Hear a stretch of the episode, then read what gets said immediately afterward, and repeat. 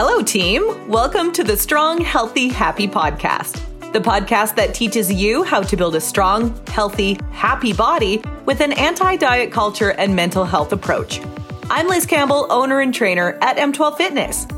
Let's get on with today's episode so you can start building a strong, healthy, happy body. Today, we are talking all about diabetes. Jen Bennett from the Nutrition Room is here to talk to me this morning. Hi, Jen. Hi, how's it going? Good. How are you doing? I'm doing good. I'm very excited for this today. Awesome. So I do know that this is kind of like one of your favorite uh, topics to talk about. Before we get into that, though, I would love for you to tell us just a bit more about the nutrition room. Yeah. So the nutrition room was started by myself and my business partner, Katie. She's on mat leave right now. And we started it over two years ago. And it was just kind of a venture that we both wanted to explore so that we could have more input, I guess, for how we treated our clients. Um, we came from the public sector where things are very cut and dry, lots of red tape, things that we couldn't really say or do just because of certain guidelines. And so having the nutrition room gave us a little bit more um, flexibility in how we wanted to practice, which has been great. So it's been very challenging and we've learned a lot, but it's been the best thing that we've both done and we're both very happy now. So, who do you and Katie serve with the nutrition room? I mostly see people with like diabetes. The core of how I practice is based in intuitive eating and mindful eating. So, I kind of weave that into my chronic disease management. And Katie, she for sure does more of the intuitive eating, mindful eating approach, but she also specializes in cancer survivorship, gut health, like IBS, those kind of things. Um, and we actually have a pediatric dietitian as well who serves um, the picky eating population. So we kind of have a wide breadth of people that we can see. Wow. Yeah. So you definitely do cover all of the bases at the nutrition room.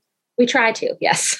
awesome. That's great. Okay. So, yeah, kind of going back to what I was saying um, about this being one of your favorite topics to talk about. Why is that? Why is diabetes so interesting to you? I love diabetes so much. Um, so when I first got into it, it felt like one of the first places that I had worked as a dietitian where the role of the dietitian was so, so important.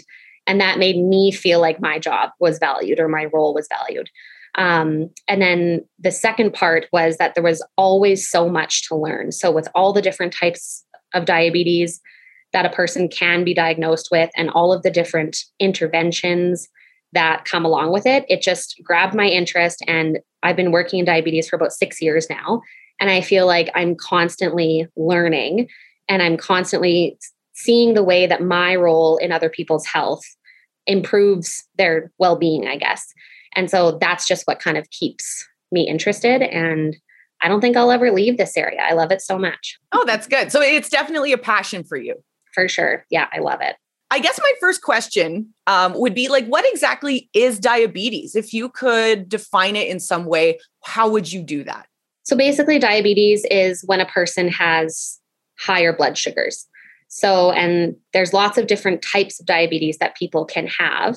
Um, but generally, it just means that the pancreas is either not producing enough of a certain hormone called insulin to pull the sugar out of the blood and into the cells. Um, mm-hmm. another type is that uh, the pancreas might be doing its job really well, but those cells are not allowing the sugar to come in. And so the blood sugars just stay high. And when the blood sugars stay high, there's a whole bunch of complications that can come with that. Um, like you hear about people losing their vision, or they have problems with their kidneys, or their risk of heart stuff increases. Um, and so it's really important that when people do get diagnosed with diabetes, that they have a team of health providers to bring those blood sugars down to reduce the risk of complications. Wow. Mm-hmm. So you were saying there's several different types. How many different types? I know obviously like the typical ones that we hear are type 1 and type 2, but there is more than that, isn't there? Yep. So there's type 1, type 2, there's also pre like pre-diabetes uh, that counts as one. So that's where the blood sugars are a little bit higher than they should be, but not into the range that they have a proper type 2 diabetes diagnosis. Uh, there is gestational diabetes, which is diabetes in pregnancy. And there's also different types of autoimmune diabetes. Those ones are a little bit more complicated. Um, and the short term for those are called LADA or MODY. So it's like late diabetes of adulthood um, or a monogenic type of diabetes. Oh, okay. so those are more more rare, but um, I see people with those as well. So definitely more than just the type one and two that we're yeah based, we're hearing about all the time. Yeah. All right. And so, how do you treat diabetes? It depends what kind you have. so if it's type one diabetes, those people that have type 1 require some insulin. Um, they need insulin to live because their body has stopped making it altogether. Um, whereas for type 2 and gestational diabetes, pre like diabetes, uh, those can be managed with lifestyle and activity um, for as long as the body kind of lets it be. There are lots of people that have type 2 uh, diabetes. It's a progressive disease that they eventually need a little bit of medication or they might even need insulin. But the first approach is always diet and lifestyle. Mm-hmm. Um, and just because someone with type 2 starts taking insulin doesn't mean it switches to type 1. That's a common misconception. So when you get diagnosed with type 2, you always have it. You might just be considered insulin dependent type 2 diabetes. So I guess that kind of goes into my next question of can you reverse diabetes? Yeah, great question. So many people ask me this. So when it's type 1 or one of the autoimmune types of diabetes, the answer is no, you can't reverse that. But if it's pre like diabetes or type 2, uh, you you can reverse it kind of that's like a not very good answer but um, so since i've been working in the diabetes world, I've seen thousands of people that have diabetes and maybe a handful who have reversed it. And how they've done that is through diet and lifestyle, but it's been a very intense lifestyle change. Mm-hmm. So they've changed everything about how they live. Um, however, they're they're still at risk of having diabetes if they were to stop doing those lifestyle changes. So it's yes, they can reverse it, but they need to maintain what they've done to um, maintain those good blood sugar levels.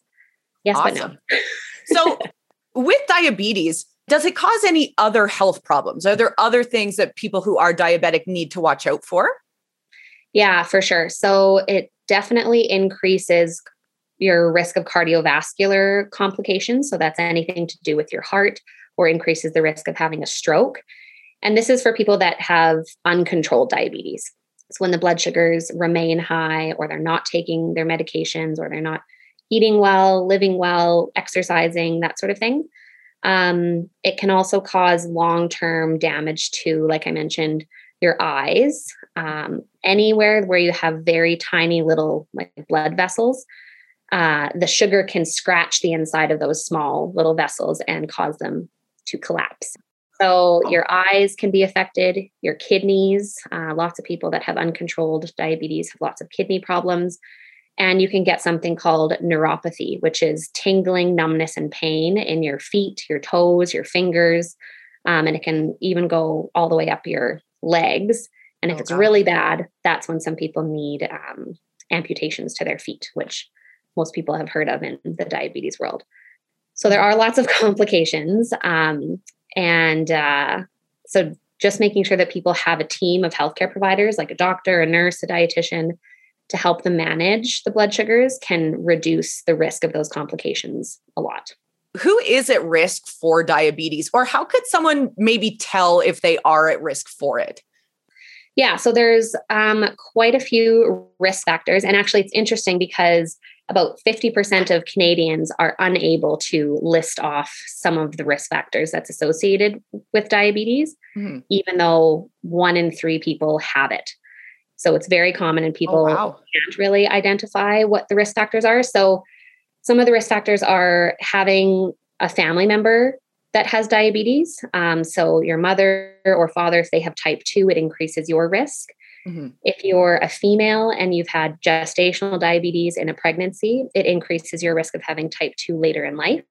If you are over the age of 40, then it increases your risk.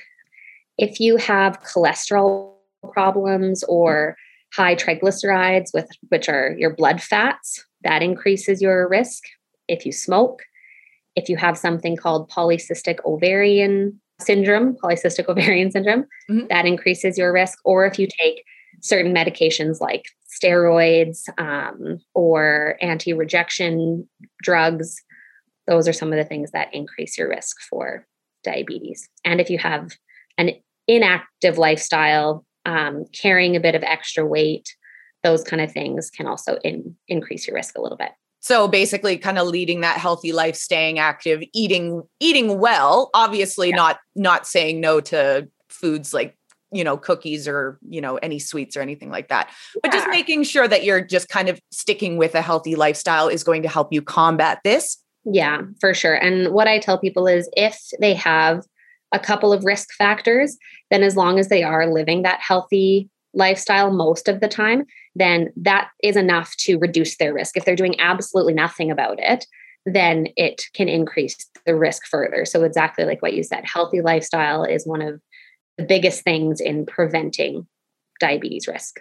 Okay. And so basically, someone goes to their doctor and they can just have these tests to kind of determine if they are pre diabetic or at risk or anything like that. Yep. So usually when people go for their annual physical, they'll get a whole bunch of the lab work done. And one of the tests that they'll check for is called the hemoglobin A1C. And that is just an average of the last three months of blood sugars. And if it's a little bit high, then the doctor might say you have uh, prediabetes. And if it's above 7%, then it's diabetes.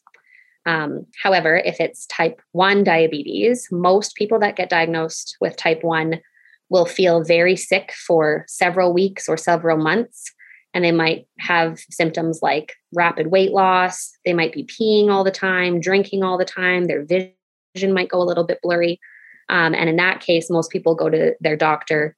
The doctor checks their blood sugars. Their blood sugars are very high. They go to hospital mm. and then they're diagnosed with type 1. So type 1 can be a little bit more dramatic of a diagnosis yeah. because it is autoimmune but it is confirmed with a lab test as well okay perfect and so what kind of experience is someone going to have say they get their test back from their doctor they find out mm-hmm. they have some sort of diabetes what is the difference going to be experience wise coming to say you than rather than just dealing with their doctor about it Yes. So we see many, many people who um, are newly diagnosed with diabetes have seen their doctor and nothing is really done. And it's very scary for those people because they feel like this is a really intense diagnosis, but they have no information. On the other hand, there are lots of doctors that do do the right thing and refer them to dietitians or to a diabetes education program. But what happens is most of the time they get referred back to their family doctor and the family doctor will let them know they have diabetes. And usually they're started on an oral medication, a pill. Lots of people will either take it or decide not to take it and explore the food and lifestyle approach, which is when lots of people reach out to me at the nutrition room. And that's totally fine. And there are lots of people who can make little changes to their health that can improve the blood sugars quite a bit. So when I see someone who's newly diagnosed with diabetes, I just give them lots of education on what this new like diagnosis means and that it's going to be fine. Yeah. and kind of um, let them know all of the ways that uh, we can bring the blood sugars down so that they're no longer at risk. Mm-hmm. They can still do that while they're taking a medication, uh, but I basically just talk about their lifestyle, what they eat, what kind of stressors they have in their life, how they sleep. Um, and if there's any little red flags that pop up for me, then we just talk about it and we try to decide if there's areas that they can make small improvements that still work with their lifestyle. Because um, a lot of times doctors will just throw a bunch of information at people when they're already feeling overwhelmed and they go home and end up wanting to do nothing but sit on the couch and kind of freeze. mm-hmm. So, yeah, so working with me is more a slower approach and kind of trying to figure out what works best for that individual. And it might mean, you know, taking a 10 minute walk every day, or it might mean having more protein at meals or something like that. So things that are achievable and not super overwhelming. The baby step approach. Baby step approach. I love that. Yeah. Okay. And one thing that I kind of do want to know is what is the most common question you are asked from these people who come to you? They've just found out their diagnosis. Maybe they're a little scared. What is the most common question that you have heard from from your clients? I think almost every person asks me, do I have to cut out carbohydrates? Oh, yeah. That's for sure one that everyone says. or am I not allowed to eat any sweets or desserts? It's it's kind of centered around what can't I have anymore? Mm-hmm. And I always tell people there are no foods that you can't have. Even when you have diabetes, you can still have carbohydrates, you can still have a dessert, you can still have treats. It's just about understanding how those foods affect the blood sugars and what you can eat with those foods to help or what you can do after eating those foods to make sure the blood sugars don't go too too high so mm-hmm. i i never tell people they can't eat anything especially carbs because that's that's our that's the gas to our car we yep. we need those carbs so mm-hmm. yes exactly carbs are not bad for you no they are our friends so yes. i think i get that out of the way pretty quickly and i can see people sigh of relief or relax a little bit and say, oh, thank God, like I can still have pasta or I can still have fruit. Mm-hmm. Yes, you can have anything. It's fine. oh, that's awesome. All right. So, Jen, where can we find the Nutrition Room online? So, our website is thenutritionroom.com. It's very easy. And we're also on Instagram. Um, we're also on Lumino Health, which is um, like a platform for um, registered providers, mm-hmm. and mm-hmm. we're on Facebook and LinkedIn and all that good stuff. And uh, people can just either book an appointment online or they can reach out to us through any of our social platforms as well, especially if they have questions uh, before booking.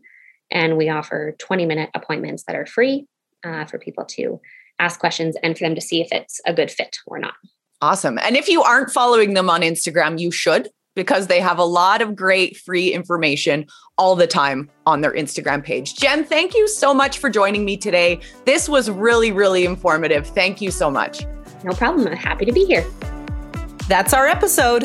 Thanks so much for your time, team. I always appreciate you being here. If you enjoyed today's episode, I invite you to like, share, subscribe, and I would truly appreciate a review if you feel so inclined to leave one. Check out what M12 Fitness is all about and what we offer at m12fitness.com. That's m12fitness.com. And find us on Facebook and Instagram at M12Fitness Liz.